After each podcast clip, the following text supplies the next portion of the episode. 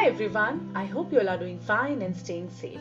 I'm your friend and your host Priyanka for the show Mental Health First. And I'm so sorry for being away for a while, but does it mean that I wasn't creating any content? No, I was into creating some helpful content for my readers and my listeners. So today we are going to talk about self confidence.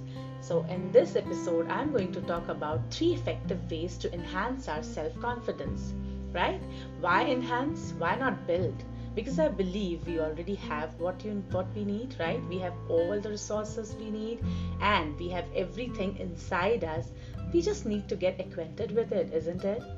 So, here are my three effective ways which can surely help you get started with enhancing your self confidence. So, um, what is self confidence to begin with?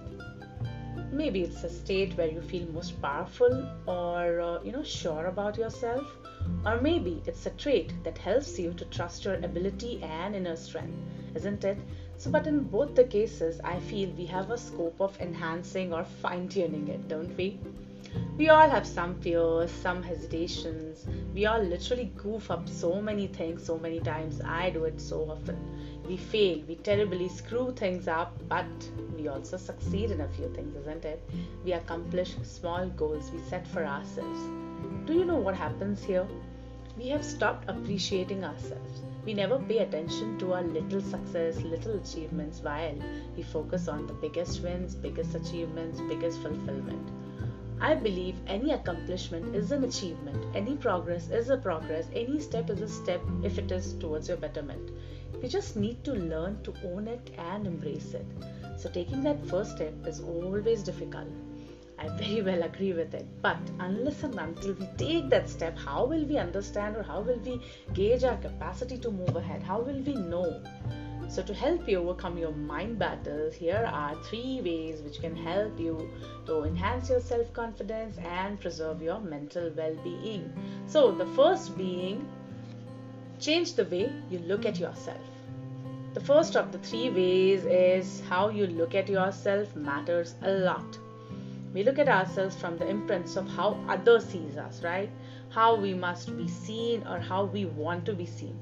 But in this whole process, we actually never pay attention to the real us. So I'm sure we all have our own distinct qualities and personality traits.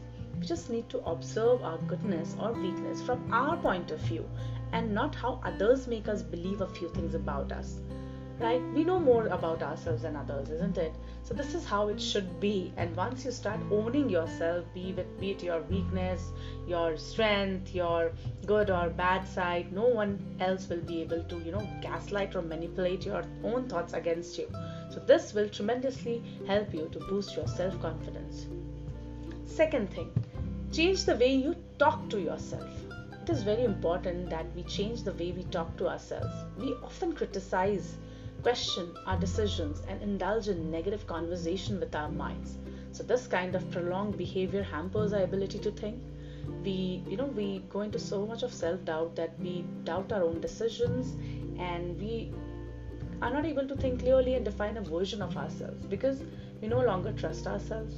So the human mind is programmed in a manner such that it sees the negative side first and abandon all the possible positivities.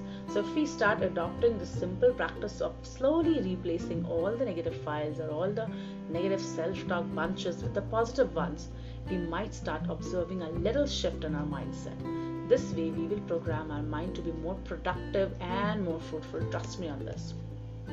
Lastly, change the way you treat yourself. First, being change the way you, you know look at yourself, change the way you talk to yourself, and then please change the way you treat yourself.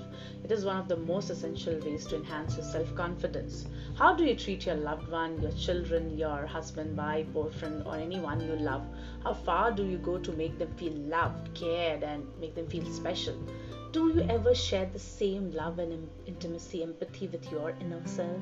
Do you ever give that liberty to that person sitting inside you? Do you ever forgive that person for making mistakes in past? Do you ever forgive yourself for making wrong decisions, picking up the wrong people in your life? No. You keep on harming yourself, cursing yourself, and self criticizing. You punish yourself. So please change the way you treat yourself, and your whole outer world will radiate with your inner spark. You can preserve a lot of good mental health when you start treating yourself with some self love. So it will only prepare you for the future. So my new superpower is self love, and I'm very happy with this because I'm seeing positive results in myself. So, to conclude, I would say that confidence plays a vital role in our personal and professional life. So, the moment we gain the courage to withstand the things we believe in, our world transforms, and no one is going to give this power to us. We have to go and grab it. So, you have to do it, you have to do it daily, and this time only for you. Lots of love to you. I'll see you very soon with the next episode. Thank you. Take care. Bye bye.